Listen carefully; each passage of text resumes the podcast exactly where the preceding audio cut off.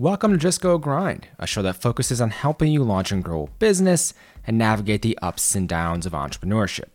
I'm your host, Justin Gordon, and in this episode, we have Vivek Khandelwal, founder of iZooto, a company that helps media publishers and retailers to own, build, and engage their audience using web push notifications. This is a company I'm really excited about after kind of hearing about it, understanding what they do. It's just so useful for anyone creating content, any media publishers specifically. And I was so fascinated by what they were doing. And in this episode, we go through how this all got started in the first place, how Vivek has built his team around iZooto, and some of the early feedback they got from customers and how they even acquired those first customers, how they've narrowed down who the ideal customer is for them, their customer acquisition strategy as well, along with that, how they've grown to 60 people in about five years, and what they've done to get to a three to five million dollar run rate. How Vivek thinks about pricing. We go through that a lot in this episode because it is so important, especially for B2B SaaS founders, and so much more covered in this episode. As always, these show notes are at justgogrind.com slash podcast. And you can support the show by leaving a rating and review over in Apple Podcasts. Without further ado, here is Vivek Khandelwal, founder of iZooto. Vivek, welcome to the show. Thank you so much for having me here, Justin. I am excited about this conversation. Yeah, thank you so much for being here. And I'd love to start with just giving us a little bit more context as to what you're doing at iZooto. Uh, sure. So iZooto is an uh, is an own audience marketing platform for publishers. Uh, we as a, we are essentially in the business of uh, helping digital publishers uh, reduce their dependency on Google and Facebook, allowing them uh, a platform to to directly reach that audience without anybody trying to throttle their reach. Yeah. And and with that too, so and this is something that's definitely needed in terms of companies wanting to use this, wanting to find other ways to reach customers because it does get so expensive with with paid advertising. Uh, and with that too, then how did you decide to start this company? Interesting question. Uh, we actually landed here uh, by a sheer accident, uh, which took place in our previous company. Uh, prior to iZooto, we ran a startup for about seven years where we did uh, four pivots. the, the last pivot, which is what uh, was the most uh, stable, profitable version of the company, was when um, we were uh, we were working with a lot of uh, e-commerce companies. We were working with a lot of publishers we were we were deeply ingrained in the in the ecosystem. And this is 2014 uh, which essentially is uh, the time when when mobile exploded across the globe right?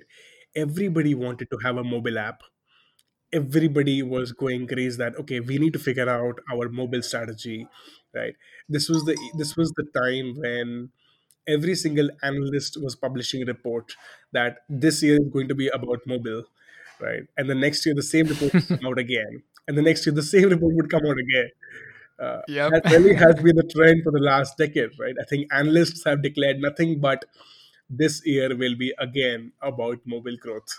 So, so uh, that's when we had figured out that uh, the whole uh, app-based growth model is kind of broken because yeah. uh, while you know building apps might have become simpler in 2020 what has not become simpler is distributing apps right?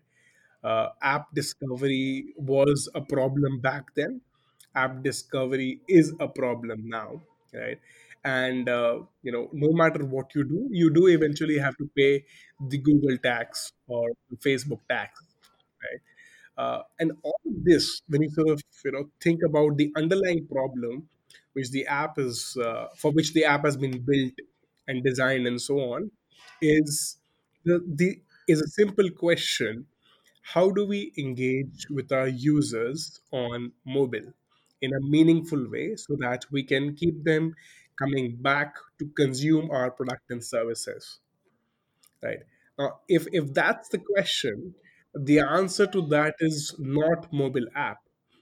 The answer to that is how can we use can the uh, can the existing infrastructure be used to engage better with these users right?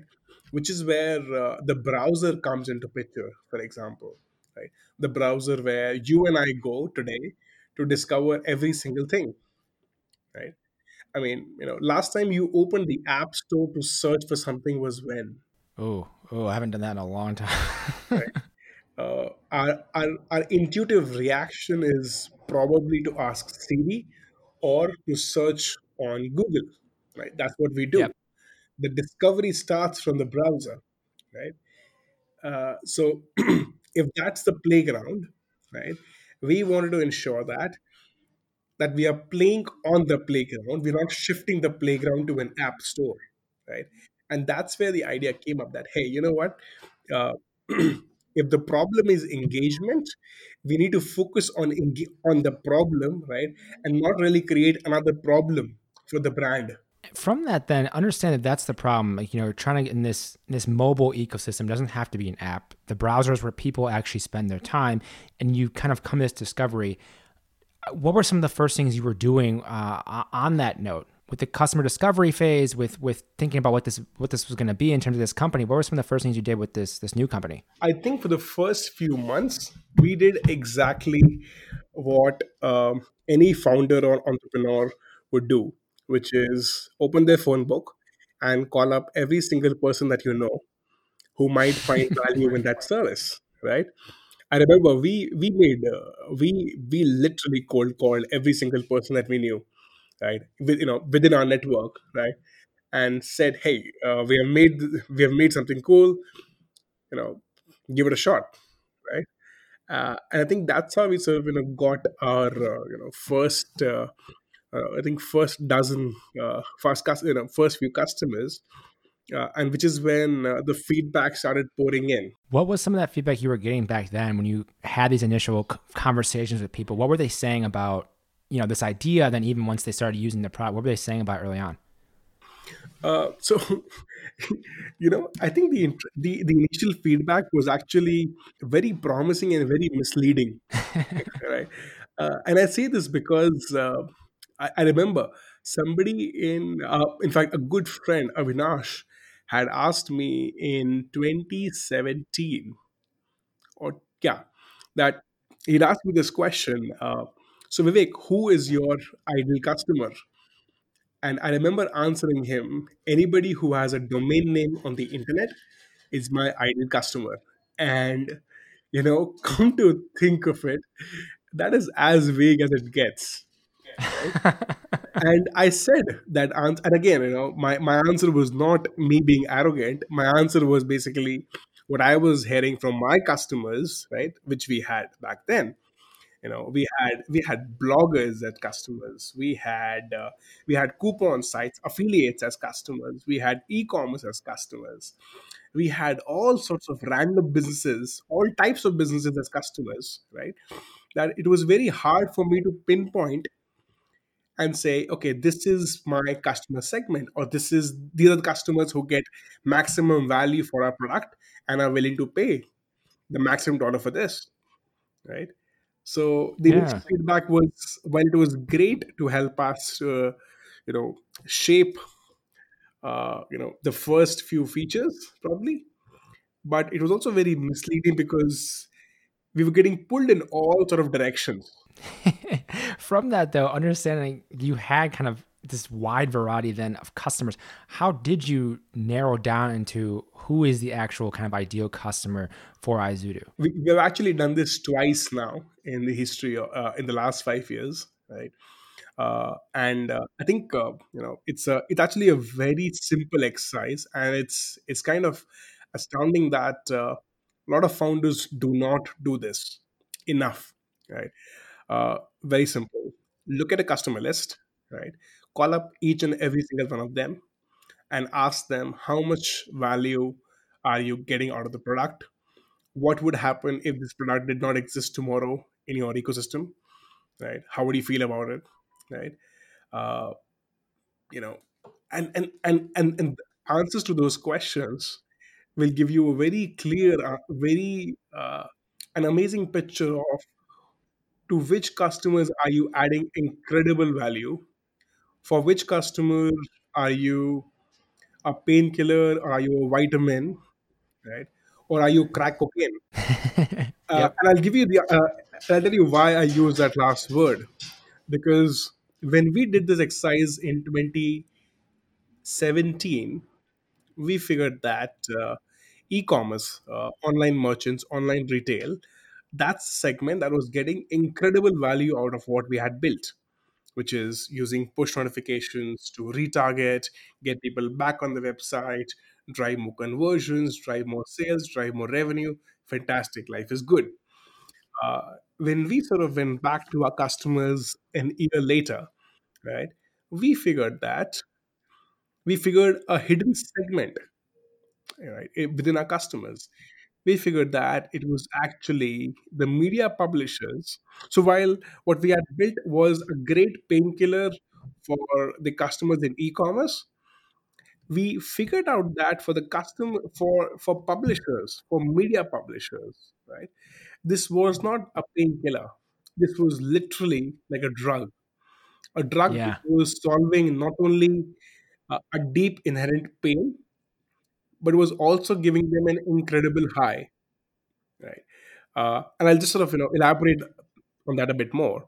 Uh, I remember we were speaking with uh, an editor of a newsroom, and he mentioned to us that, uh, hey, whenever I publish a story, I have to wait for feedback to come in. I have to wait for this to get indexed in Google. I have to wait for the Facebook post and engagement on that post to happen or I have to wait for the email newsletter to go out for people to come back and comment on the story, right?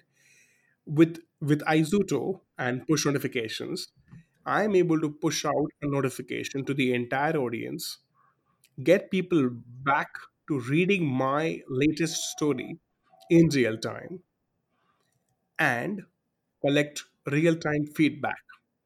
All of this now takes a minute or two, right? Versus 20 years back when it would have taken a day. 20 years back in the print world people used to file stories in the evening or late night. It'll get published the next day in the morning. It'll reach the audience. It'll reach the hands of the readers. Like it'll reach in their physical hands next day in the morning and the feedback loop might take a couple of hours from then Much different scenario. Oh, so 20 years back this was almost a day long right and in 2020 Still, this feedback loop was not short enough, right? And that's the problem which we were able to crack for that persona, right? Which was incredible because then the editor said that, hey, you know what, I really could not care less of what others are thinking about this. But for me, this is a core part of my workflow. After I publish my story, I push a notification, full stop. I don't care about anything else in the middle, right? that's when you know you have a product market fit Yeah, and to that point, Vivek, like I, I saw this when I when I when I heard about your company and I started looking around. I'm like, I'm a publisher in many, ways. you know, I I- that's I create media and content and blogs and everything, yeah and it's very compelling to have this. And I've kind of always been curious about push notifications because of that exact reason you mentioned. Like you you publish so many things and you want the feedback more more quickly so you can see you know what's resonating with people what's not resonating with people you know what types of stories do they enjoy do they not enjoy etc and this type of thing is is so useful for that and on that note tell us a little bit more about the product itself how this uh, you know works or how how the brands are using it and kind of what they see in the dashboard in the back end as well. I'd be curious about more the product side. Sure. So uh, the product at its core uh, helps uh, helps creators publishers editors uh, solve three three three simple problems right? The first one is uh, is converting anonymous visitors into committed visitors right uh, the moment you click on allow for a push notification right or the moment you submit your email id for a newsletter right that's the moment when you as a visitor have made the first commitment to the brand, right? and uh, as you sort of move forward right as you come back to consume more content on the website as you come back and look at more merchandise as you come back and look at the pricing pages as you come back and actually swipe your card at some point in time and make a payment right the level of commitment just increases all the way along right? But the first commitment the first commitment is the click on the allow button which is helping you convert the anonymous visitor into a subscribe into a push notification subscriber right? That's what we facilitate right? So that's the first thing which which we help them solve. Uh, and in fact it reminds me of a, of a fantastic quote which was which i heard uh, last week. Uh, and this is from David Perell's podcast who mentioned that uh, the folks at basecamp said this uh, just the way not every sound is music not everything on your traffic is audience. We essentially help publishers convert their traffic into an audience. Now, once that's done, that's when we help them understand what exactly is the audience consuming on the website. Are they consuming podcasts? Are they consuming blog posts? Are they just swiping through visuals or images? Right? Are they watching videos? Right? What category of videos are they watching? Are they watching politics sports and so on and so forth right? And this understanding essentially enables them to send out uh, more contextual notifications to their audience and get them back on the website. So so yeah three things right? Number one convert your anonymous visitors into fans Number two, understand what exactly is it that the audience is doing on your website. And number three, use that understanding to engage with that audience contextually and get them back on the website. So when you're using this as a as a publisher, you know, using iZooto, you're you're able then to basically see like yeah for each person that subscribes through when you allow push notifications subscribes to that you're able to see exactly basically every page and all the things they consume while they're on your website uh, which seems i mean that's very very very useful uh, on that side of things. How do you typically then in terms of use cases for brands i don't know how much you know around this but do you know how they're kind of using it and what's kind of the the, the most uh, most most use cases for the companies in terms of how they're kind of leveraging this? A lot of brands that we work so we work with a lot of uh, digital newsrooms, uh, for example, uh, and uh, and newsrooms are uh, are full of action, right? Uh, I mean, for example, as we speak right now, millions of people are heading to to cast their vote right now, right? Which essentially means that all newsrooms are currently doing whatever they can to report the action live, which essentially means that they want to share updates, they want to share breaking news every single time as something major happens with their audience. Now that's one very big key, very big use case. Breaking stories to the entire audience, right? That literally is uh, the number one or the most popular reason why editors use iZooto, right? Uh, apart from that, uh, editors also use the product to to engage audience on their evergreen content right? Editors also use iZooto to to get people back on website uh, uh, to drive specific conversion goals right? Uh, stuff like for example uh, let's say you have a membership section on the website and there have been people who have been visiting the, that that section frequently but have not you know yet committed or you know taken the membership right? So using push notifications to for soft nudges that hey justin uh, the membership area is now available for you. You're just one step away from subscribing right? That sort of stuff right? So, so using push notifications for retargeting softly nudging people to the funnel. With this as well i know you mentioned that I mean, this makes a lot of sense for um, so many different companies in terms of obviously publishers. But I, I, like I said, I told you how much I'm interested in this, and I looked, looked at it and like considering signing up. And, and, with this as well, then, so I know early on you were talking about how you know you're calling, you basically cold calling your all your contacts and trying to find the initial customers in the early days.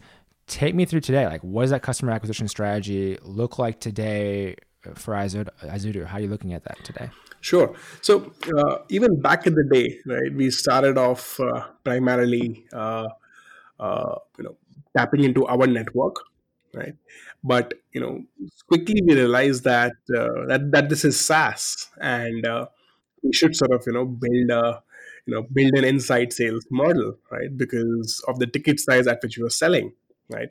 So back early on, we had started invested started investing in a in a content marketing setup so as to build a proper inbound uh, inbound funnel uh, to attract visitors, attract signups to the website, and so on. Right. Uh, that, along with uh, the outbound uh, slash field sales team, really is what sort of you know get you know got us going on uh, in the early days. Right. Now that as a bra- as a product, we have been able to build a, a much more uh, solid clarity uh, of our ideal customer. We now uh, rely primarily on uh, uh, on our on our outbound sales team, right? And then we have a we have a marketing team that that goes out there and assists these these sales these sales reps with very very targeted campaigns. So we do are uh, so we're just getting heavy on account based marketing now.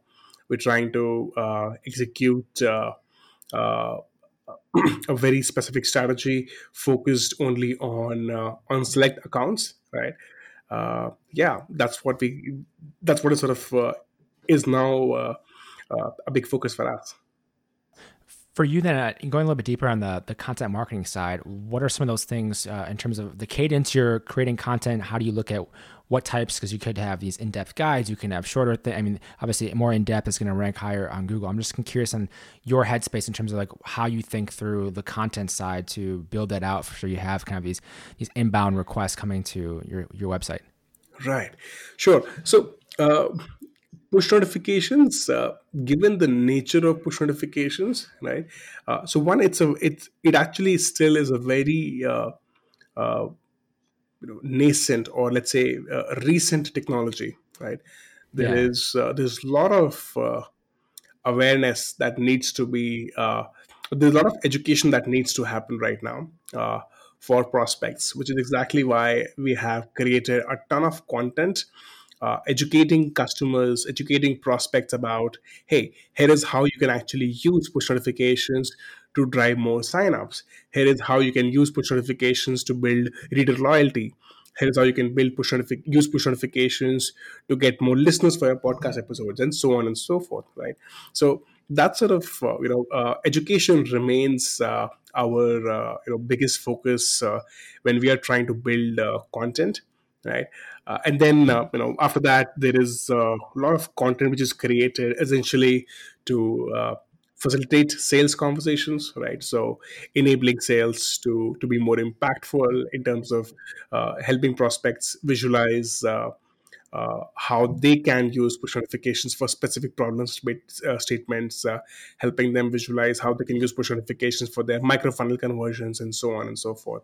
Yeah, I think the education piece is so huge, especially in something like this where it is it is newer. And I've interviewed a number of people, and more so, you know, whether it be frontier tech, whether it be just things that aren't around yet, things like the technology people aren't familiar with. You have to have some type of educational piece, and that it's definitely a long term play as well, where you look at as it grows and people discover more and more through your content. Uh, obviously, then you're well positioned and having having a huge database and library of content. And I was talking to Ruben Harris from Career Karma, and he was talking about how yeah they're they're creating hundreds of articles per month and really targeting being the go-to spot for career advice. And so you know they're getting a million plus you know visitors a month uh, and that's going to grow to the 10 millions where they're targeting relatively soon. It's amazing how the content can kind of fuel that and educate and then bring people to you. And then to your point of then having the ability to have push notifications once they're on your site is a whole nother thing that's helpful for for maintaining and keeping them on on board as well one of the things we we haven't talked about yet is on the team side of things. I know you mentioned the team had been at a different company for for years. You pivoted four times.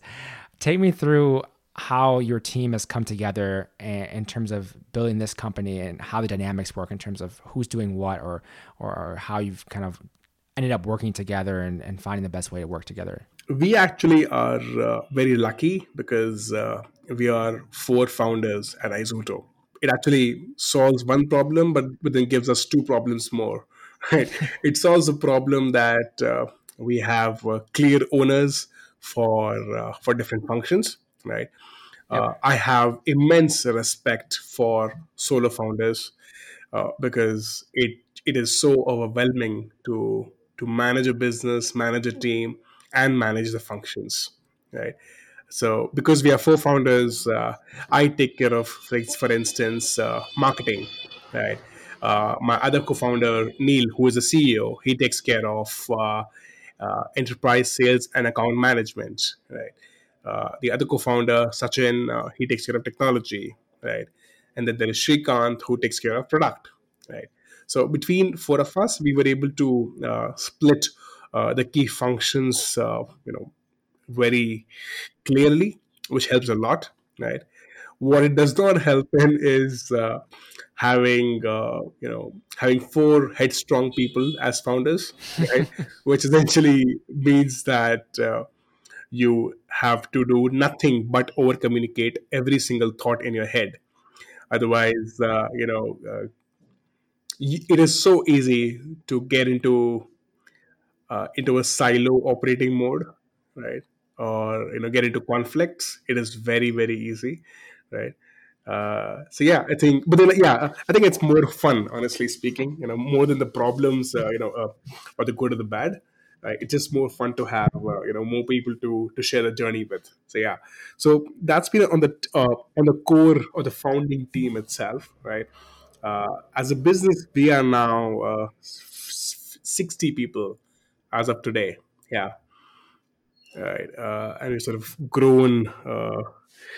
I think in 2016, when we had started, we had about eight people, if I'm not wrong, right?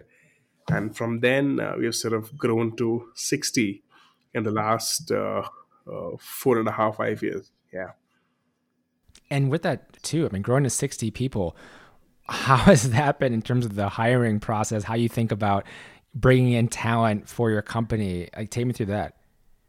uh, wow i think uh, hiring remains uh, the biggest challenge uh, i think uh, uh, every year i've had a vc associate call us to discuss our business and they would ask a question what has been your biggest challenge? Year one year two year three year four year five. I've had the exact same answer.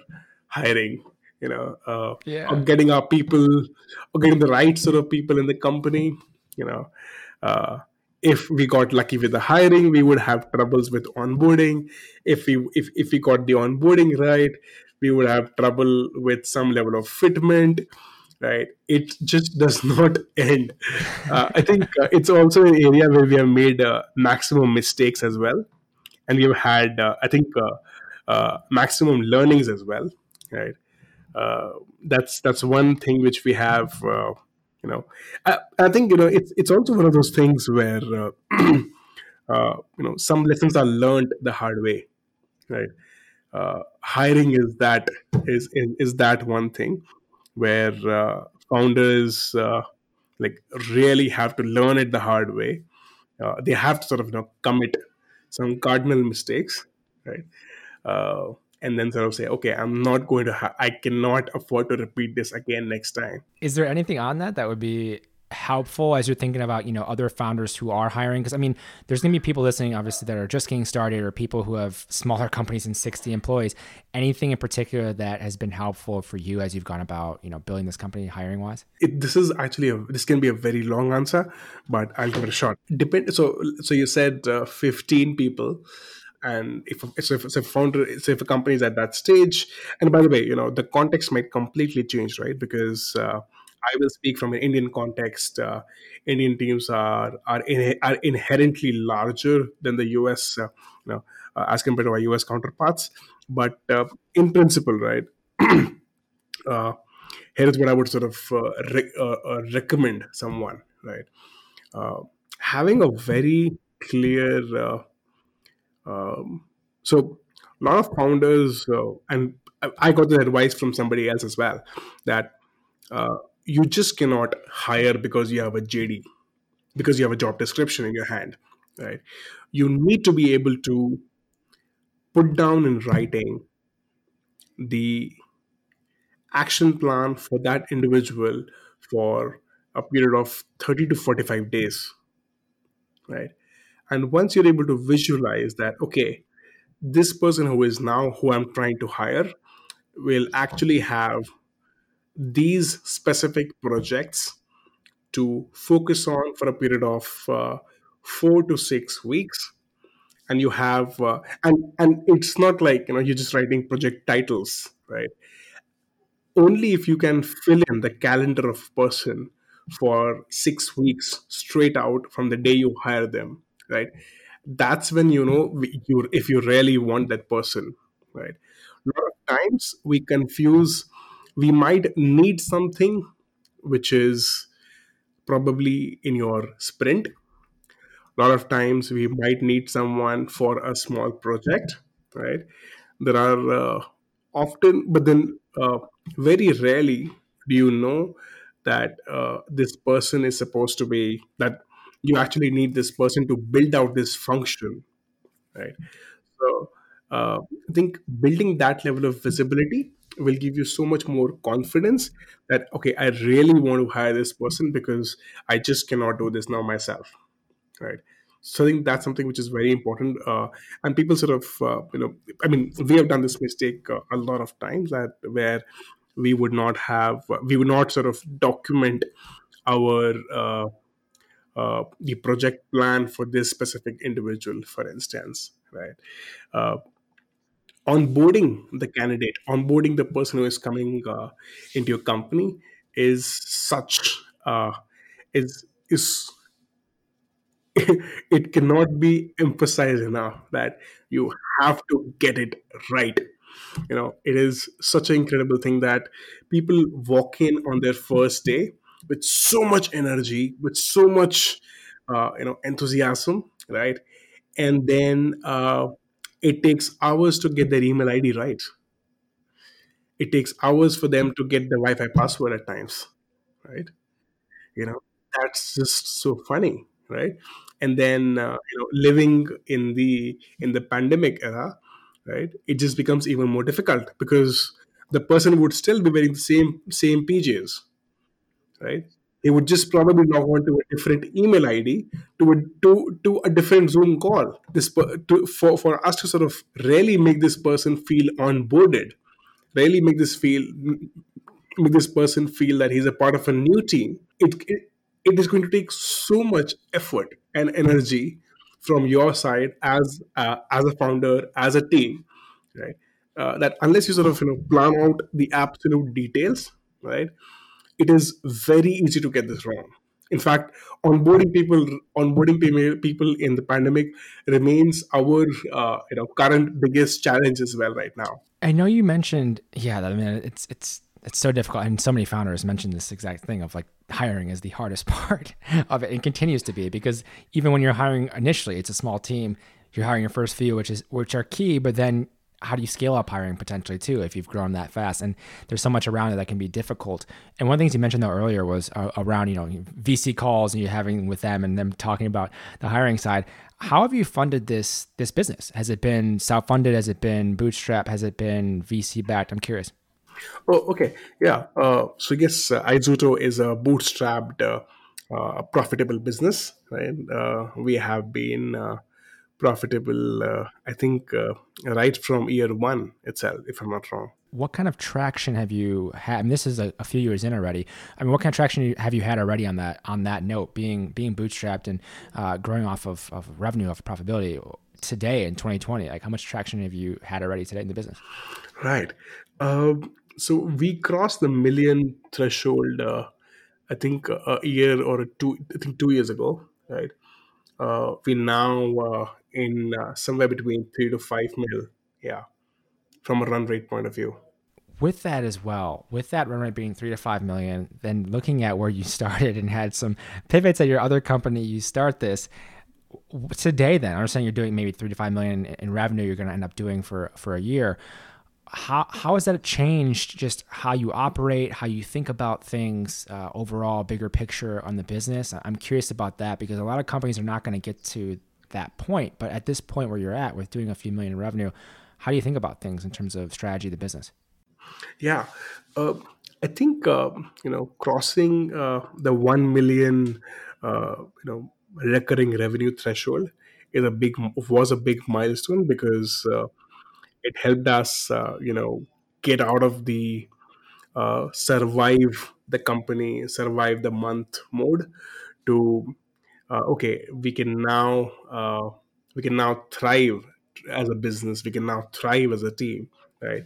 Uh, Yeah. we can take uh, we can make bolder decisions. We can make bolder mistakes. We can make bolder investments as well right?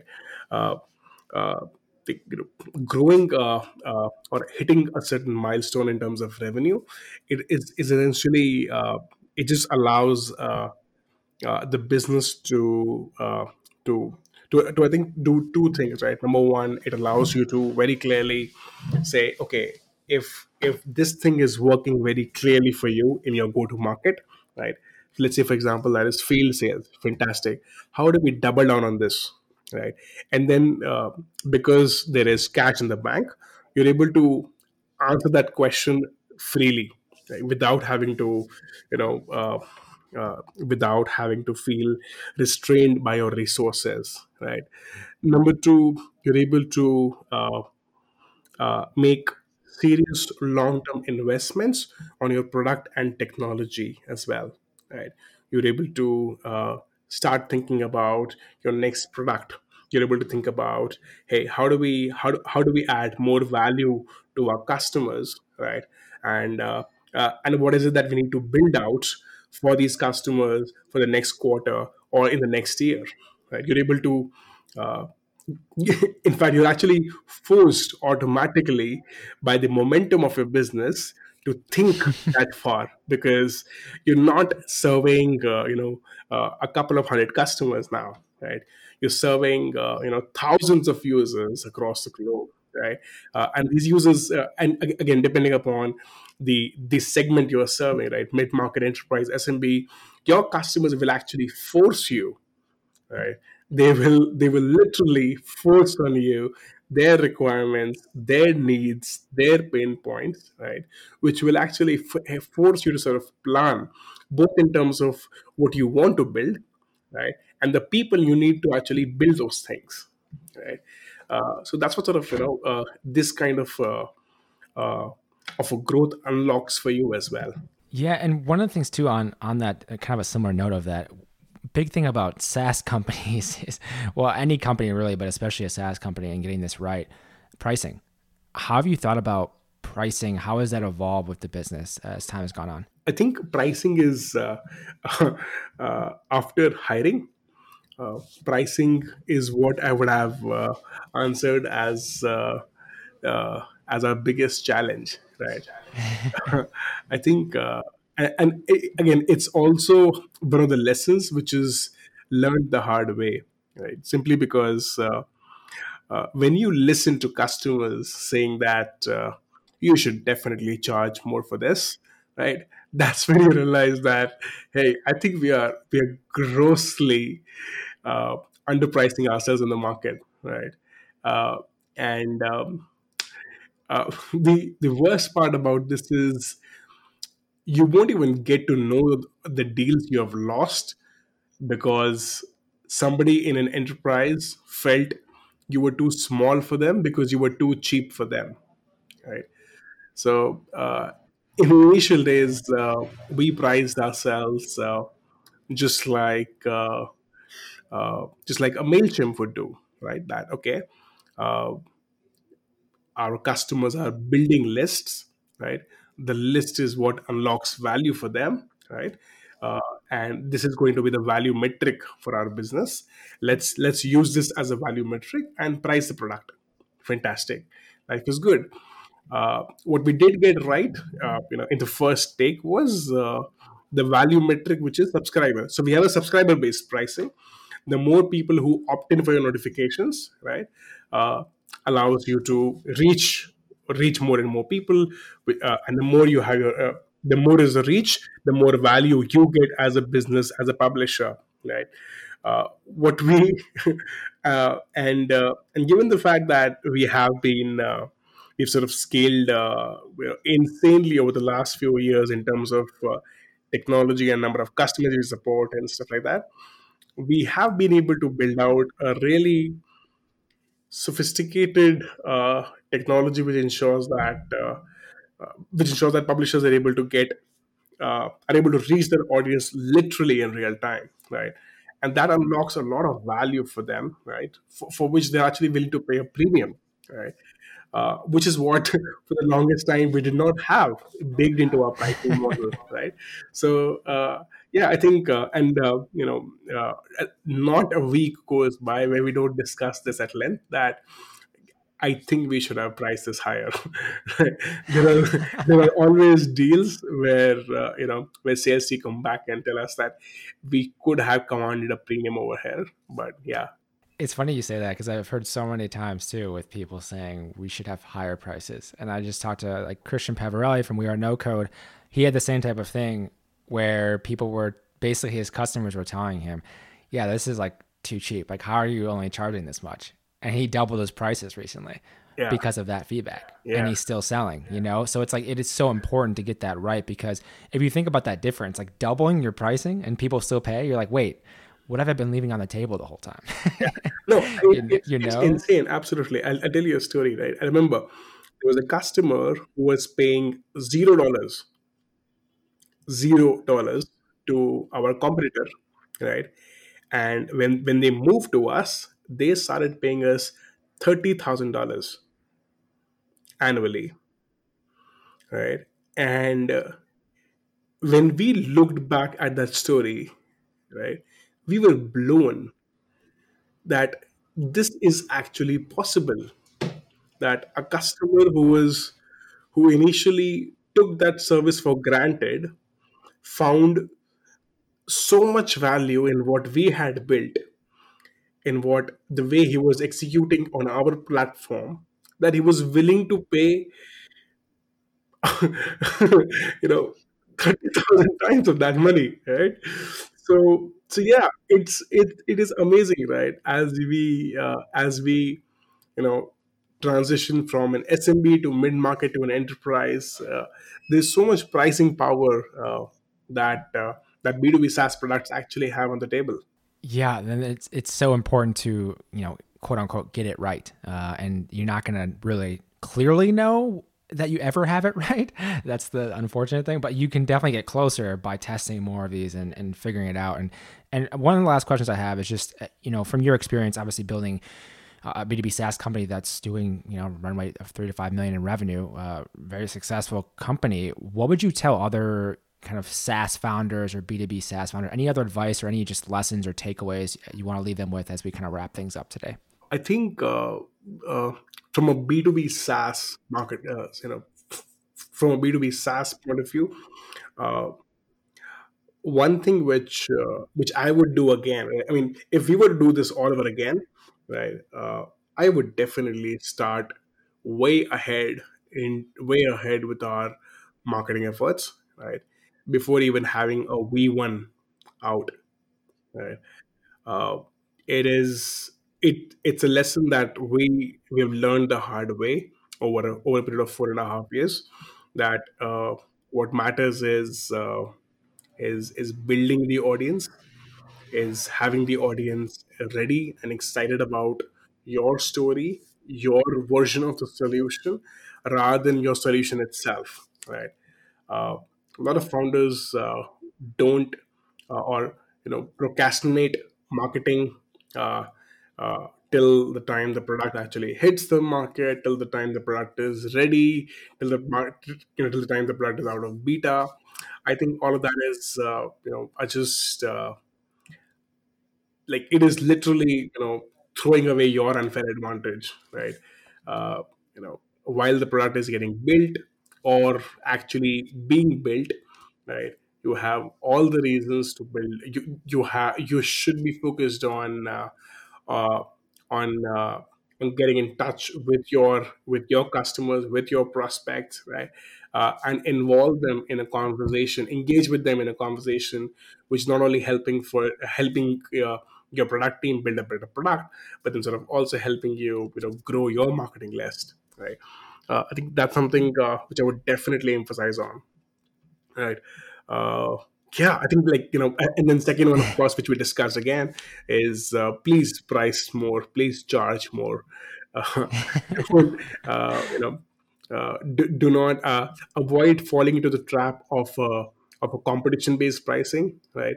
Uh, the the better you understand your customer and the better you understand your buyer persona, uh, the better you will be able to command. Uh, uh, you know a premium uh, from your customers. Vivek, where can people go to learn more about your company and connect with you as well? you can check out iZooto on i z o o t o izooto.com uh, i am personally fairly active on twitter. You can find me on uh, uh, at vivek k. That's my handle. I am also active on linkedin. You can uh, find me uh, uh, with just search for vivek Khandelwal uh, we'll probably sort of uh, add the link in the show notes maybe that'll help yeah Absolutely. We'll definitely link it, justgogrind.com slash podcast, and you can find this episode. Vivek, thank you so much for taking the time to come on the show today. Thank you so much for having me here, Justin. Pleasure. Thank you so much for listening to this episode of Just Go Grind. If you want to follow along on the socials for all things Just Go Grind and with me as well, you can find Just Go Grind on Instagram and Twitter at Just Go Grind. You can find me on Twitter at Justin Gordon212. Find me on Instagram, Justin Gordon8. Thank you so much for listening. Have a great day.